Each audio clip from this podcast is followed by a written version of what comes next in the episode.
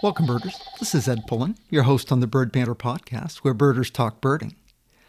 As we get into a new year, it's natural to look back on the past year. 2021 was another tough year for a lot of us. We struggled to find the right balance between caution, social distancing, and our desire to live our lives fully. Birders have the advantage in that a lot of what we love to do can be done outdoors and either alone or in small groups pretty easily. In 2021, it became more realistic to travel, and so big year birding inched back onto the scene in the U.S. Tiffany Kirsten accomplished a record-breaking lower 48 big year, finding 726 species in the lower 48, all the while raising awareness of women's safety issues in nature. She's going to be a guest on an upcoming episode, and I'm really excited to talk with her then. But big years can take on as many forms as there are birders who undertake them. A big year is defined as an effort to see a large number of species of birds in a given geographic area in a calendar year.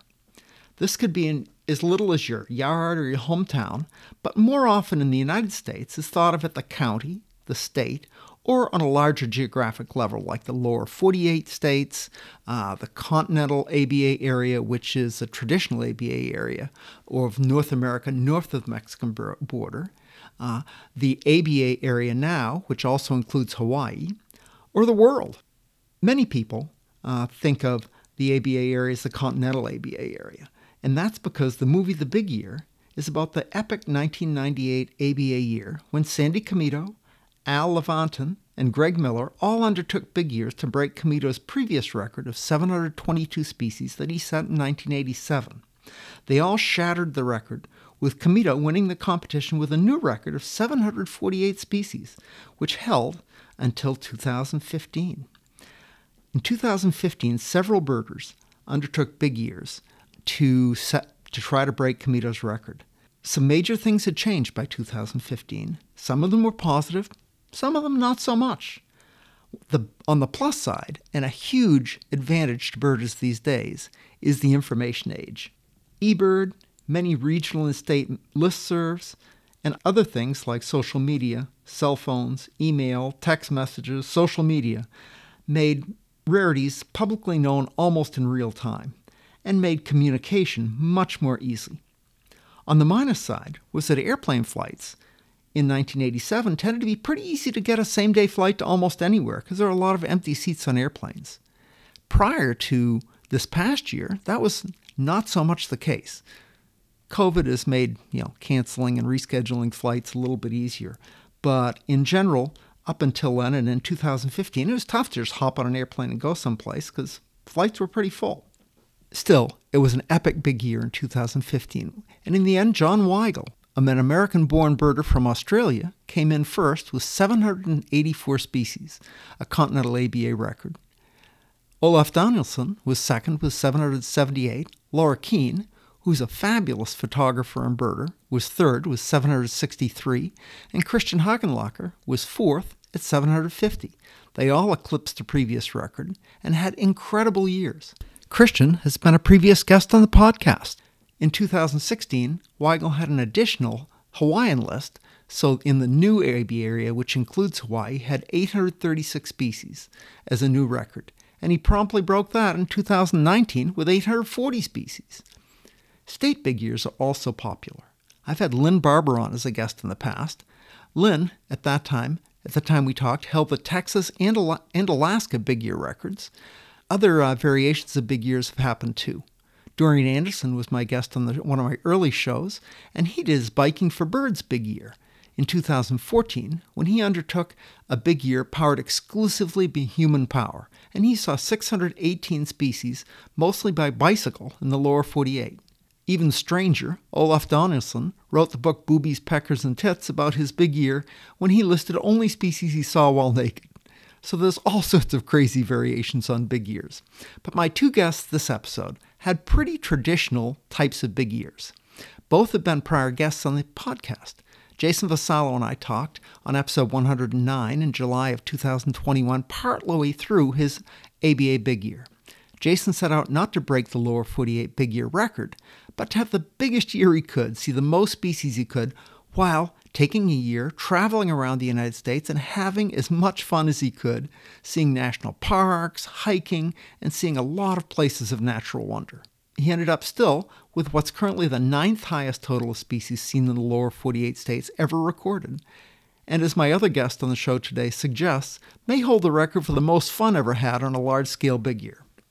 Will Brooks is my other guest. Will is a friend who lives here in Tacoma, was my guest on an early episode, number 19, in June of 2019. Will set out to break the Washington State Big Year record. The prior record was 370 species, set by Sjaaren Ardenhagen in 2012. That record held until Will broke it last year, when he shattered it with 376 species last year.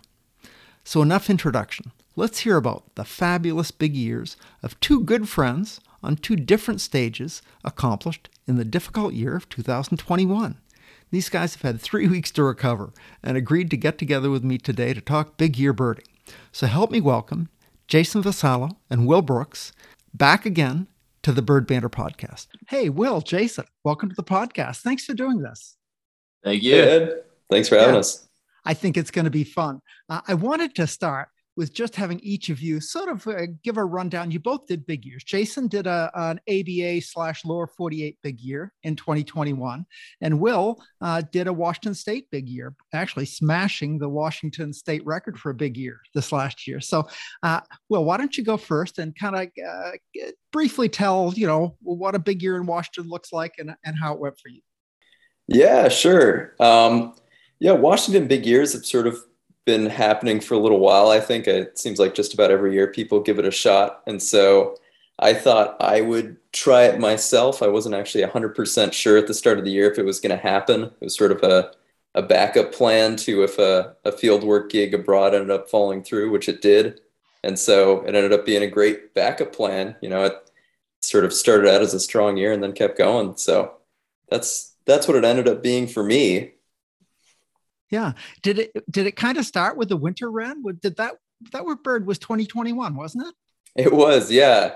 Yeah. The start of the year was interesting. I sort of, again, I wasn't 100% sure if, it was going to be a big year, just a lot of birding, but there were a lot of rarities in the state. And so I went around and chased, like January 1st, I chased a yellow-bellied sapsucker and a common grackle right off the bat. And then I lucked out. I think on January 8th, I found a winter wren in Pierce County, in my home county, our home county.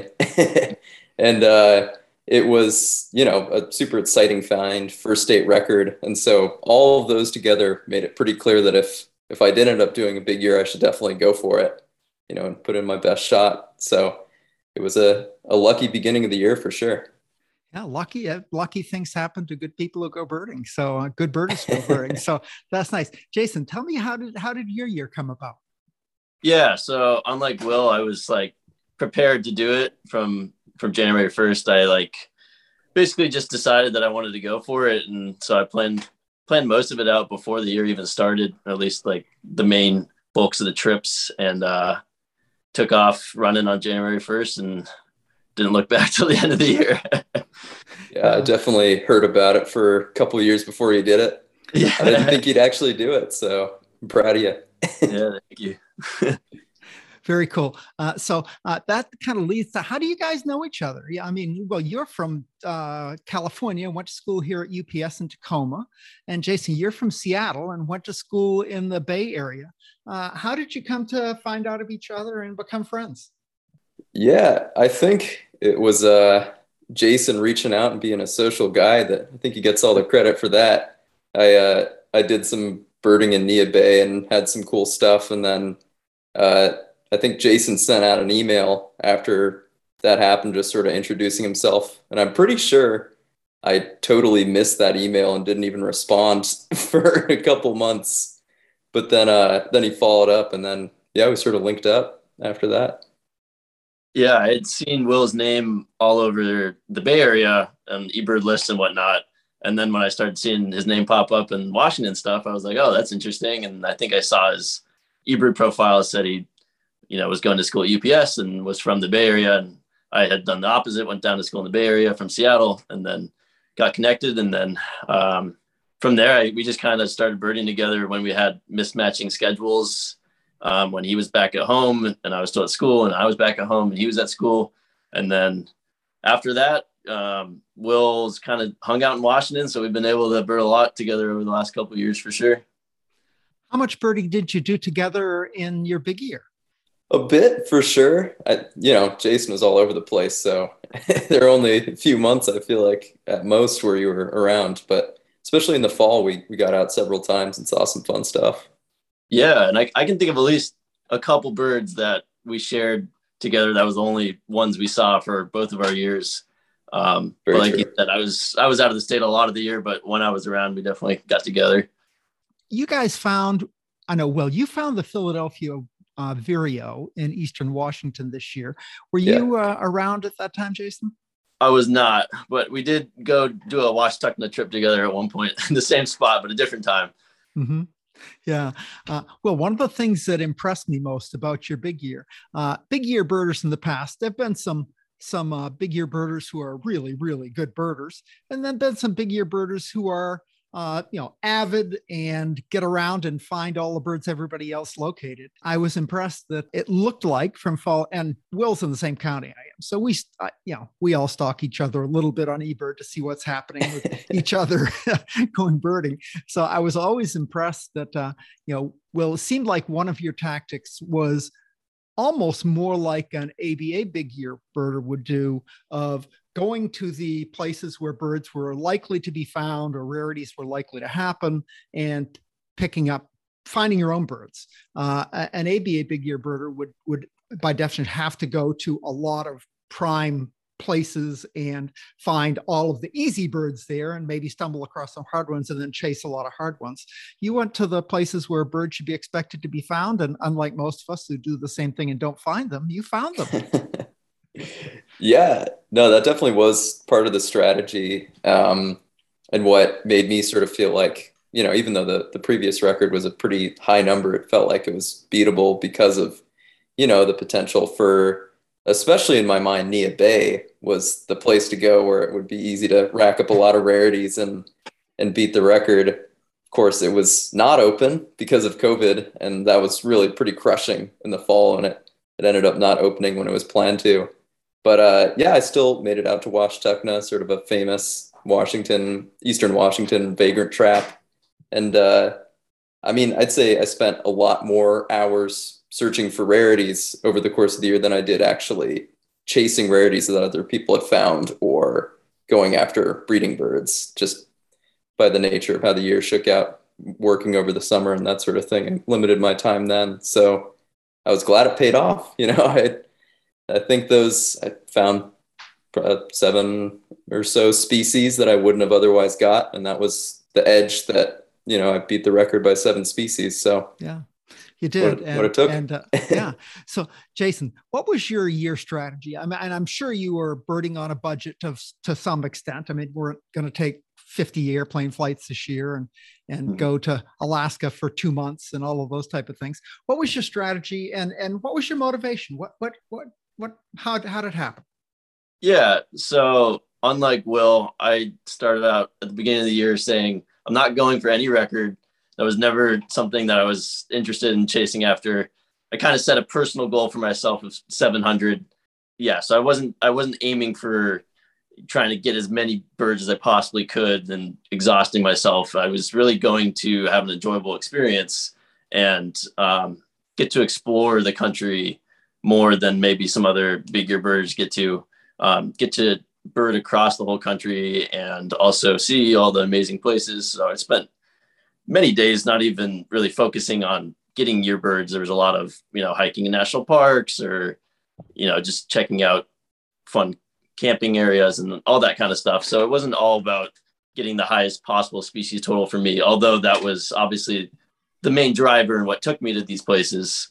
Was yearbirds, but really the exploration and the adventure was number one for me as far as my goal.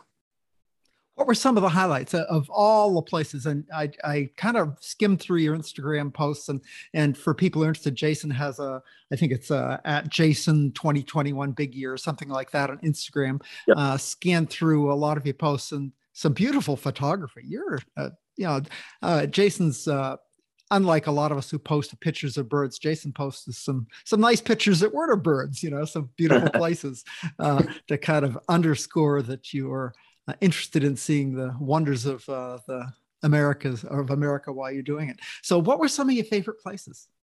Yeah. Also, all my scenery pictures were just taken with an iPhone. So if I had a better camera for that, I'm sure it'd be even more mind blowing. Some of my favorite places, it's so hard to choose based off, like what thing was really my favorite part about it.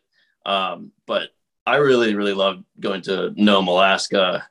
I went with my dad and we just had such an amazing time with both the birds and the scenery. And I loved how wild it was out there. You go a mile outside of the town and there's just nobody there. And it's just wide open landscapes and just so many beautiful breeding birds on top of the amazing landscape. So that was definitely a highlight spot, but bird wise, it's hard to beat some of the migration places like the Texas coast during migration and Florida. That whole stretch from April to May, I drove from like Colorado down to Texas, over to Florida and over to Southeast Arizona. And so that whole stretch was just incredible, hitting South Texas and prime migration time, as well as the coastal spots. That was probably my favorite birding experiences, as well as Southeast Arizona in May too. That was also great, but yeah. Did you have any crazy passer and migrant days in Texas? I had some pretty crazy ones, nothing like fallout crazy, but there's days just at that South Padre Island Convention Center. I think I had almost 100 species just in a few hours, standing in basically a quarter mile location. And I'm sure 20 plus species of warblers and things like that. And it's always an amazing spectacle. Well, what were some of you got around the state and a lot of your trips were blasting here and there, and a lot were exploring for a few days. Did you mostly car camp, or how did you work that out? Yeah, definitely a lot of car camping or sleeping in the car, both of that, and definitely a lot of blasting around. To speak to Jason's year, we were talking about it actually, and by traveling all these cool places and not going after a record. I think a record you may have broken is the most fun had in an ABA big year. Sounds awesome and a lot less stressful. I know for sure, chasing rarities, hunting for rarities, trying to push that number up was definitely stressful. There's definitely it's still fun because it's birding, but it makes it a little less fun, especially as you're getting up there. I definitely did my fair share of that as well, but yes, yeah. I definitely had lots of fun. I don't know what awesome. You guys think, but I think that stakeouts are some of the most miserable birding in the world. Can be. You can spend 5 or 6 hours of watching for one bird in a kind of sometimes cold or rainy and miserable spot. And, if you don't find the bird, you feel like, what am I doing here? And even if you do find the bird, sometimes you think, what was I doing here? Yeah, for sure. Well, what was your most miserable stakeout of the year? It's definitely got to be the Ross's goose, mostly because it's not that rare of a bird. It's right. A great bird, but they show up a couple times every year in Washington, and that takes a lot of the excitement out of it if you even do see it. But the particular day I went for it, it was just pouring rain. It took probably 6 hours or something like that, just looking through thousands of snow geese down in Vancouver, Washington. And then when I finally did see it, this flock immediately flushed. So I saw it for, 10 seconds probably, no photos or anything. And so it's just so terrible for a bird that's cool, but, not that great. What about you?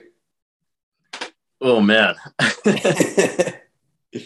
I had so many experiences where I felt like I put in so much effort and then got the bird at the last moment, the last hope. I can't really think of what the most miserable one was though. I definitely did some pretty harsh weather conditions. You know what actually was pretty rough was white-tailed ptarmigan at Loveland Pass in Colorado. It wasn't, it was right actually, I actually met up with Will in the afternoon while he was in Denver, right after I chased the ptarmigan. But I want to say it was like 25, 30 degrees. It was cold, but not crazy, but it was windy. And this bird, I probably spent like 2 or 3 hours out there trying to scan the slopes and stuff. And it was just bone chilling cold with the wind. And obviously using a scope in the wind is never easy either. And I'm looking for a white bird on white snow. And that was pretty bad, but I did end up finding one. And so it was worth it. At least you had your several inches of beard and long hair keeping you warm. Yeah, I did. Yeah. I see you shaved. Was that a celebration of the year? Yeah, I think at the start of COVID, I just didn't get a haircut because, that was, you didn't want to get haircuts during COVID at the beginning. And then I just kind of kept growing it out. And I finally cut it in the summertime, but that was like a year and a half of growing it out. And I did a 2-month-long road trip and I didn't shave the whole time. So I was looking pretty scruffy there in the springtime. It was a good look. It worked, young, handsome guys can pull off any look, it works. Yeah, in South Texas, a couple of times, actually, some people pointed to me and went, "Oh, Jesus." Jesus. That's funny. Yeah. That's funny. So, Jason, what were some of the national parks that you most enjoyed? Oh, yeah. I ended up going to, I think it was 21 national parks last year, so quite a lot. I think my favorite ones, though, were the ones in Utah. Just spectacular. So first I went to Arches, and that was just so unique, such a unique place. I definitely really liked it for that. I heard it was cool, but I wasn't expecting quite how amazing it was as far as how different it was than other places. And I camped the night there and did a walk like first thing in the morning, and it was pretty crowded, and I did a hike, like one of the main hikes that goes to a lot of the different arches, but one of the benefits of sleeping out of your car is you're at the trailhead first thing. As soon as you hop out of bed, you're at the trailhead. So I got out and got to every arch before anybody else, so I didn't see anybody the entire hike until I got back. So I was seeing the amazing arches in first dawn light, and no one else was there. It was pretty special.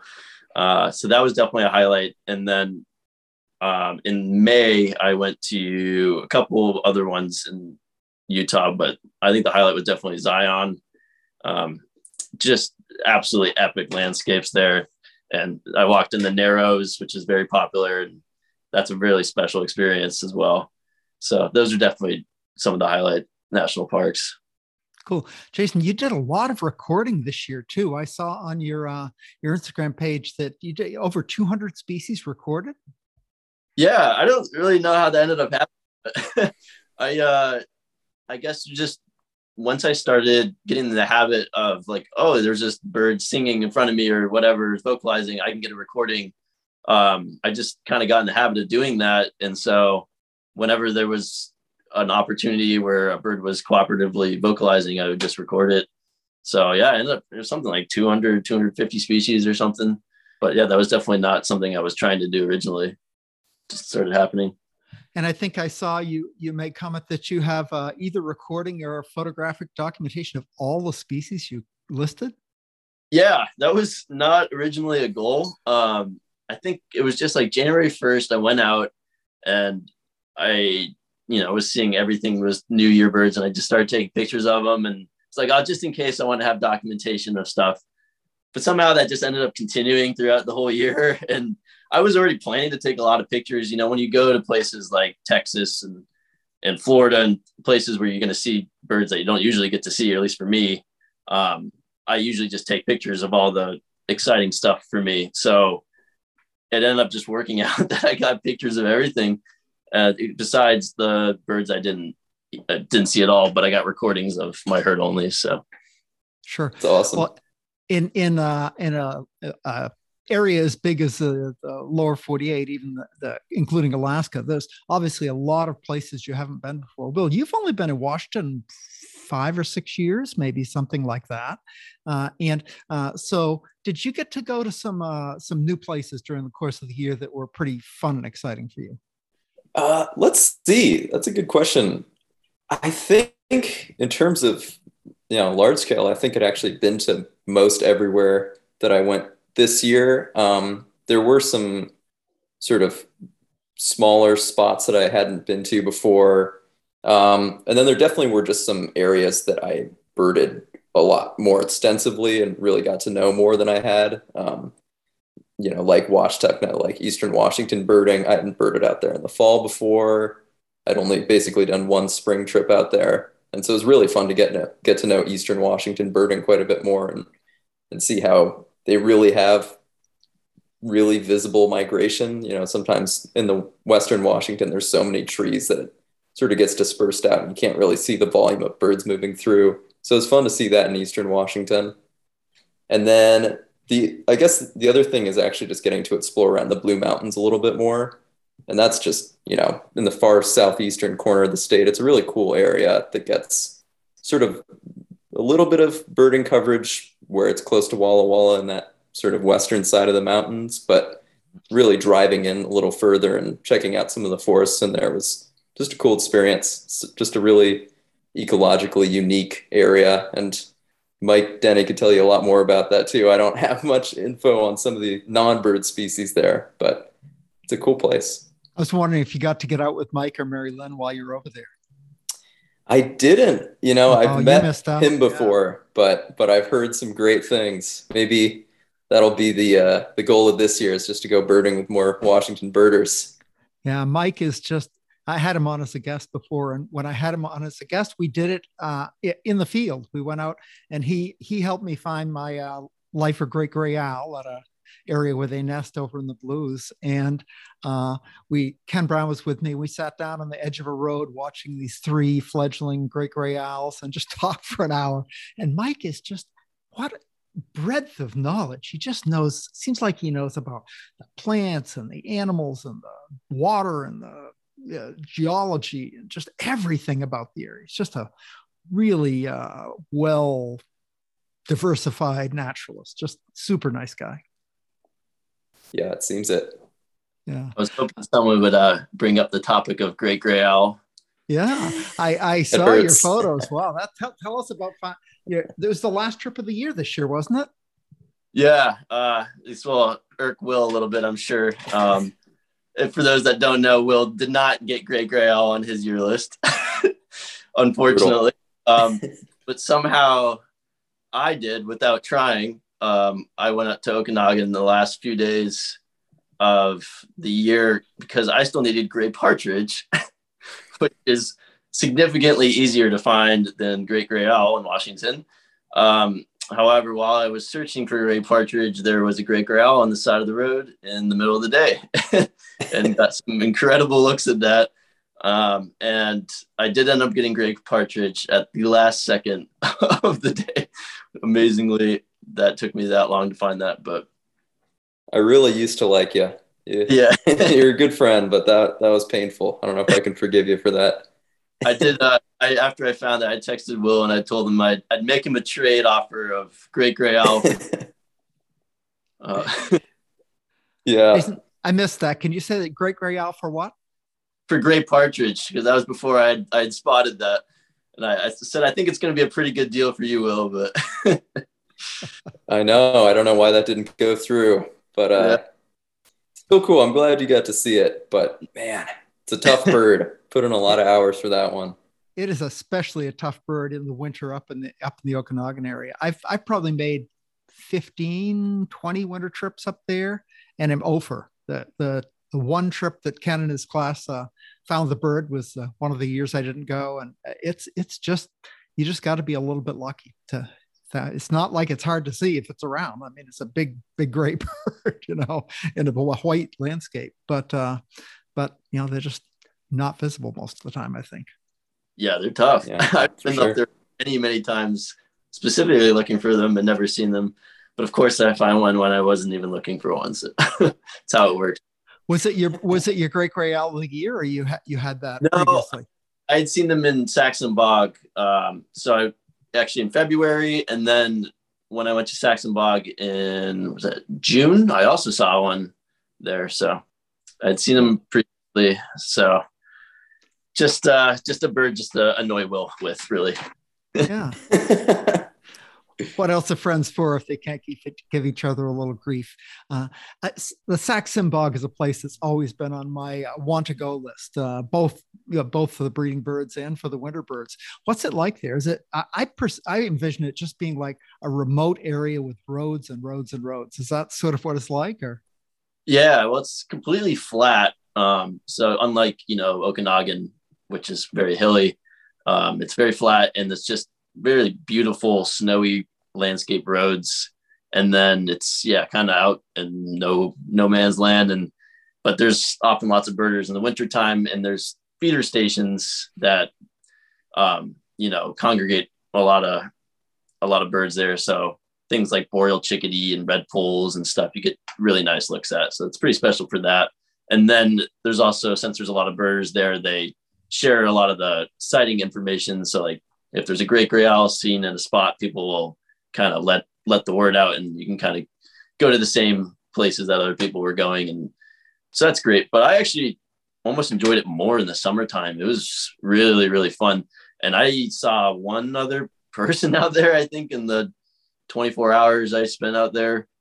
And it was just at a Connecticut warbler spot, which is a great bird. So yeah, lots of breeding warblers there and other fun boreal forest breeding birds, so definitely highly suggest going in the summer sometime. Yeah, red poles are funny. I started birding when I was in the Army at New York. I was stationed at West Point, New York, and there are lots of bird feeders at West Point. All the military families, a lot of them put up feeders. And the one winter I was there, that I was birding my last year there, was a big year for red poles. And they were just, I thought red poles were the most common bird in the world. There were just flocks of dozens and hundreds at every feeder. I said, oh, that's a really cool bird, but I didn't, think anything of it. Didn't know any better. And came out here and it's like a red pole. Oh my gosh. Like, oh, well, I thought they were common, but it's all a matter of what you're used to and where you are. Another good year. This year it's been pretty good. I just got back from 4 days in the Okanagan and did not see a red pole though. So I think they're all over the place, but I don't think they're in huge numbers most places, it seems like. Yeah, there's been some around Seattle, but not huge numbers. I saw them at Green Lake, but I didn't see them in the Okanagan. That's funny. Were there fortuitous finds? Did either of you find birds completely when you didn't expect them during the course of the year? We're looking for one thing and stumble across something else. It was a kind of a cool find. Yeah, definitely. We already mentioned the winter wren. That was probably the biggest example of that, just because I barely started the year off and was birding a spot that I've birded a million times and saw, I haven't found a first state record for any state before. So that was, a pretty huge shock, just trying to get some common winter birds and seeing that. Sure. I don't know. Do you have any, Jason? I'll think about it some more. Yeah. I can't really think of any off the top of my head. I also have, 717 birds to think through, but I do know that some rarities definitely popped up along my path that I didn't find, but that was very fortuitous. Like when I was coming across the middle of the country in July, I was just entering Nevada when a common crane was found in Nevada and in July, which is like kind of random. And I was like, what are the odds of that happening as I was entering? So I was able to see that bird. And that was a bird that I had not been able to get previously in the year.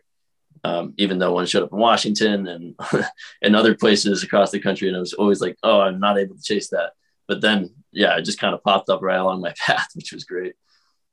That's awesome. I'm glad you mentioned that, because that reminds me of a similar sort of situation with me. It was up in Port Townsend, which is a spot. That's actually one spot that I haven't birded much before this year. And I just birded it probably two or three times. And I think this was in August, early August, I decided to just go up and do a little sea watching. There's some great sea watching there because stuff is sort of flowing in and out of the sound. And total last minute trip, wasn't even planning to go up. And then as I was up there, I got a text from Steve Hampton, who sort of recently moved to Port Townsend.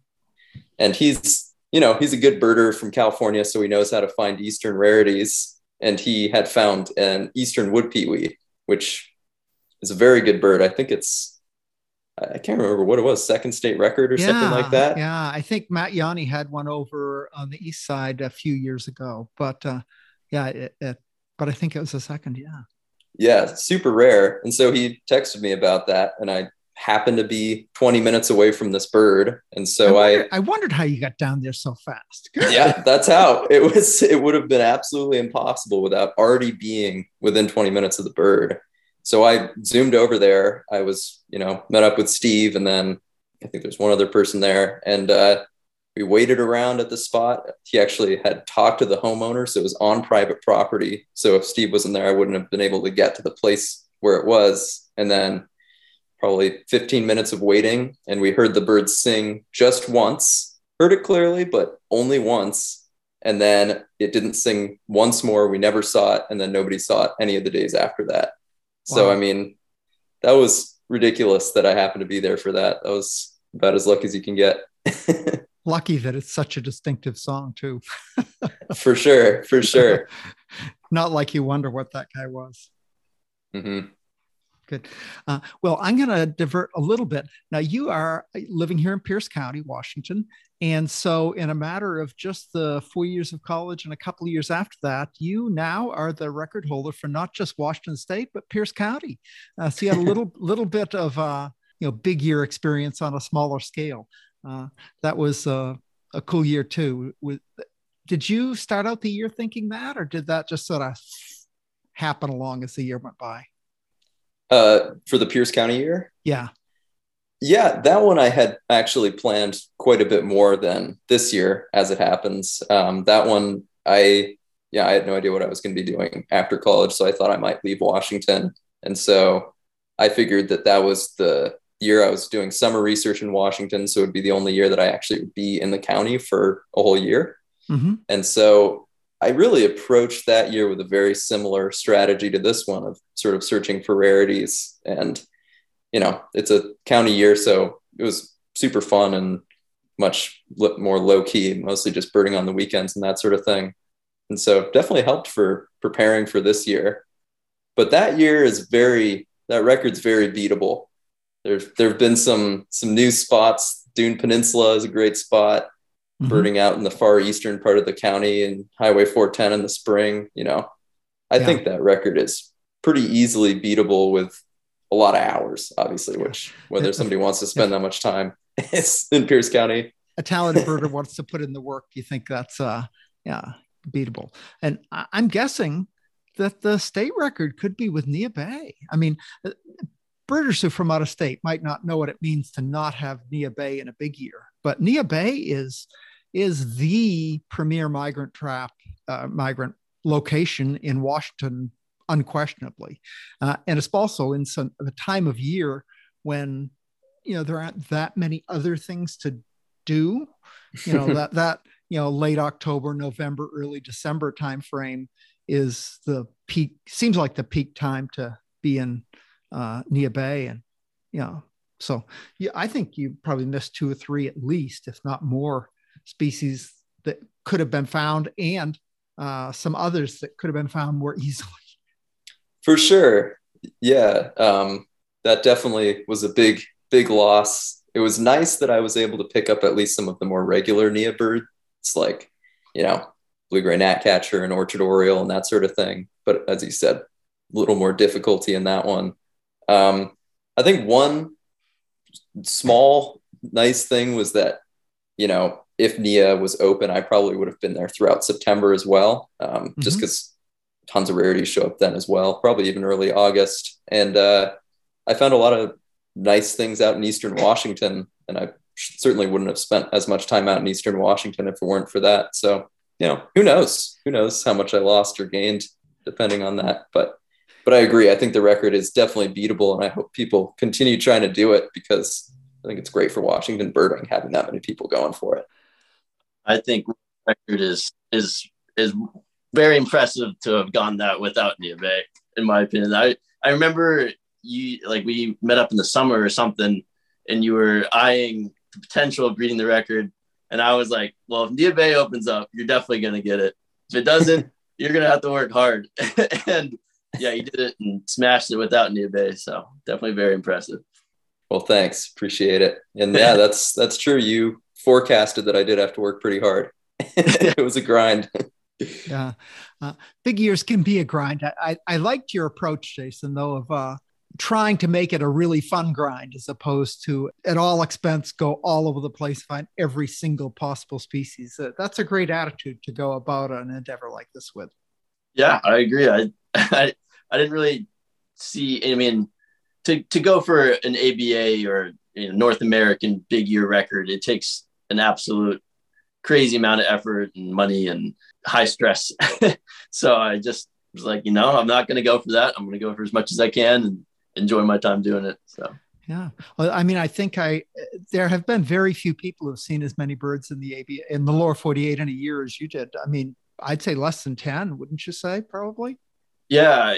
You can look at Wikipedia and it has a list of some of the people. And there's actually a guy who compiles the big year birders lists onto an Excel sheet, which is kind of fun because you can compare the actual species list. So I can see what other people in big years, what birds they got that I didn't, which ones I got that they didn't get.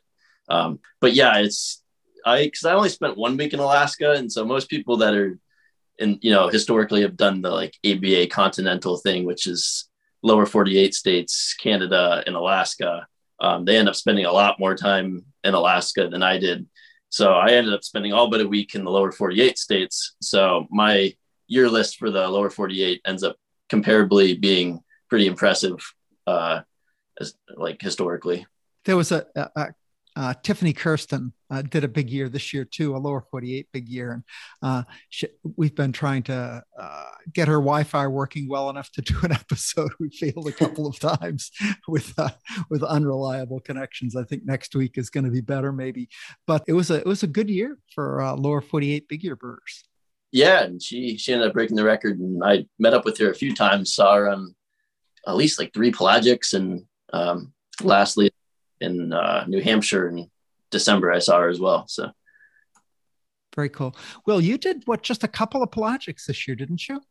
Yeah, I did. I definitely got pretty lucky in terms of the birds I got on those trips. I did three, which I sort of was pretty strategic about when I picked them. I did a March one, a July one, and I think it was a late August one, sort of spaced out that I should have been able to get all the regular pelagic birds, which I actually did, which was pretty amazing. Plus a couple tricky ones, Laysan albatross and parakeet auklet were both pretty sweet, and Manx shearwater all on that March trip. And then the big miss in terms of those was the July trip. I didn't get Leach's storm petrel, which was the only reason I went on that trip. But then I was fortunate that it was, a historic stormy fall, so there were quite a few blown in by those storms. So I was actually able to see those in October from beaches, which was pretty bizarre. Pretty crazy. We had some good views together of them, we right did up, yeah. Up in ocean shores. It's pretty amazing. Were you out of town when the tube noses came by Dune that couple of days after a big storm? That was the craziest time. I was here for some of that, and yeah, I did some watching in Discovery Park, and it was crazy. Definitely very historically unusual. I think I had 3 or 4 tube nose species in one morning at Discovery one day. It was crazy. It's nuts. Yeah, I caught a little bit of that too. I sort of got, I think it was the day after the main push, but I still got some full Mars from Dune, and then earlier in the fall I had the short-tailed shearwaters when they came through. It's amazing. It was something. I mean, no, I think I don't know if that was the first county record for fulmar or not. It might not have been, but I'm sure it was the first time, dozens of fulmars were seen in a day. Yeah, I think there was one invasion of a similar magnitude, and I forget when that was years ago, Okay. But I mean, this was pretty remarkable having such diversity too. I mean, having short-tailed shearwaters. Didn't you have thick-billed murre also? Was that in that same time frame? Yeah, that was similar time frame. That was a crazy day because that was a bird that was found by Charlie down at Dune. And he sort of gave me a call in the morning right before I had an interview. And so I was, you know, like scrambling down there to look for it. And then we actually caught a second one flying by at Dune.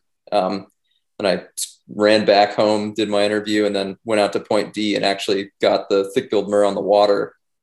Got photos and awesome views. And that was the bird that tied it up for the record, which was, right, you know, an awesome one because that was a lifer for me and just, I mean, a really cool looking, beautiful bird. And then to break the record, I actually that day ended up doing a 3-hour drive down to Skamania County for Blackburnian warbler and then driving home. So it was a crazy day with a lot of driving and some great birds, you know, an interview mixed in the middle. I'm sure you were fully engaged in that interview. Well, I'm sure there was nothing else on your mind.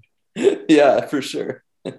Yeah, it was a crazy day for sure. But, it seemed sort of fitting for a day to break the record.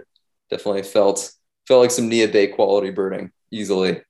And Jason, you struggled a little bit with thick-billed murre. Yeah, now it's my time to be annoyed, I guess. Yeah. I went right after Will found that thick-billed murre, and he was on his way to the Blackburnian warbler, so he couldn't help me find it, and I did not find it myself.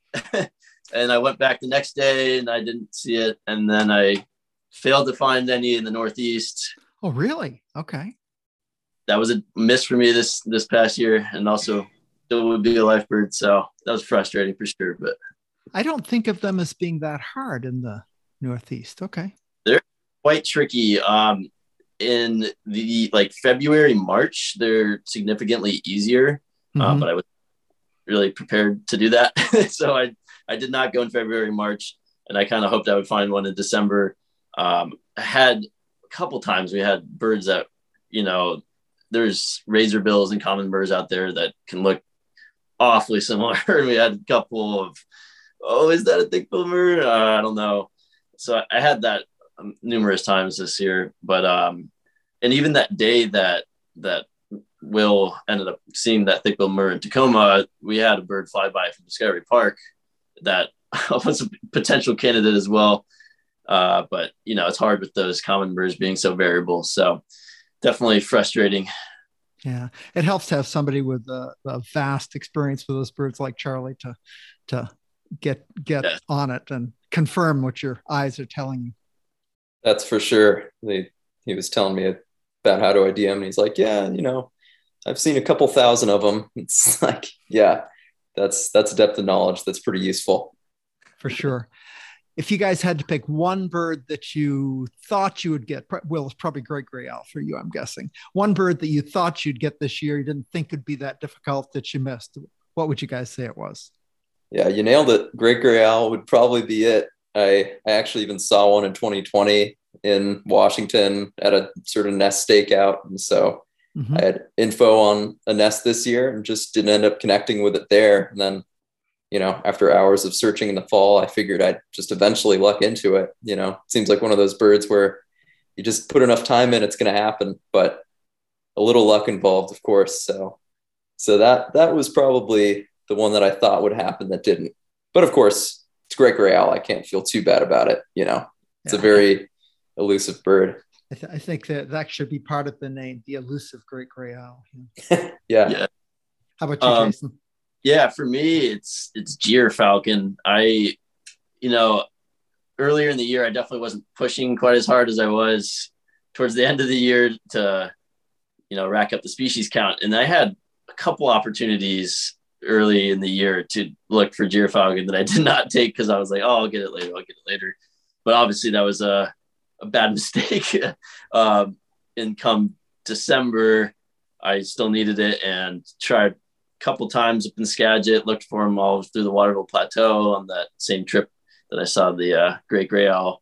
And yeah, I just didn't connect with the one. I spent the last day of the year up at March Point in Skagit County, where there had been one seen, actually first found on a day that I spent there. I was there, I had left, and I was like, I don't know, 30 minutes away, and I heard that one was seen, and I almost turned back around, but then it was dark. So, and then I tried again on the last day of the year, spent all day there, and it never showed up. So that was unfortunate because I totally could have gotten that bird. Yeah. But was it 2021 that the bird was at West Haven? Was that this year? Yeah, it was. That was absolutely the most cooperative year I've ever. It was like a pet. It just sat there on that one pole for like 2 weeks. Jason. Yeah. So you're nailing the bird that I particularly could have gone to look for. I was going down to California in January. I did a road trip down there, and I remember thinking, oh, it adds like 2 hours to the drive. If I, pop out there or whatever, I'm like, oh, I already have to drive like 15 hours. I don't want to add 2 hours, But of course, looking back on that, I was like, oh, it was only 2 hours extra and I could have gotten it, But, you live and you learn, so. For sure. So, Jason, I want to make sure people know, tell again about your Instagram post and how people can find that and what you have there for people to look at. Yeah, so the Instagram account is at Jason2021BigYear. And I just throughout the year was periodically posting highlights on like, main highlight moments and birds as posts. And then also posted stories, which are now still there in the highlights. So basically it has a whole overview of my year. And during the year, people are, following along live, which was fun. But now it has a whole collection of a lot of the pictures and lots of videos of scenery and whatnot. So you can go back there and see a lot of the experiences I had this year in the Instagram account. So very cool.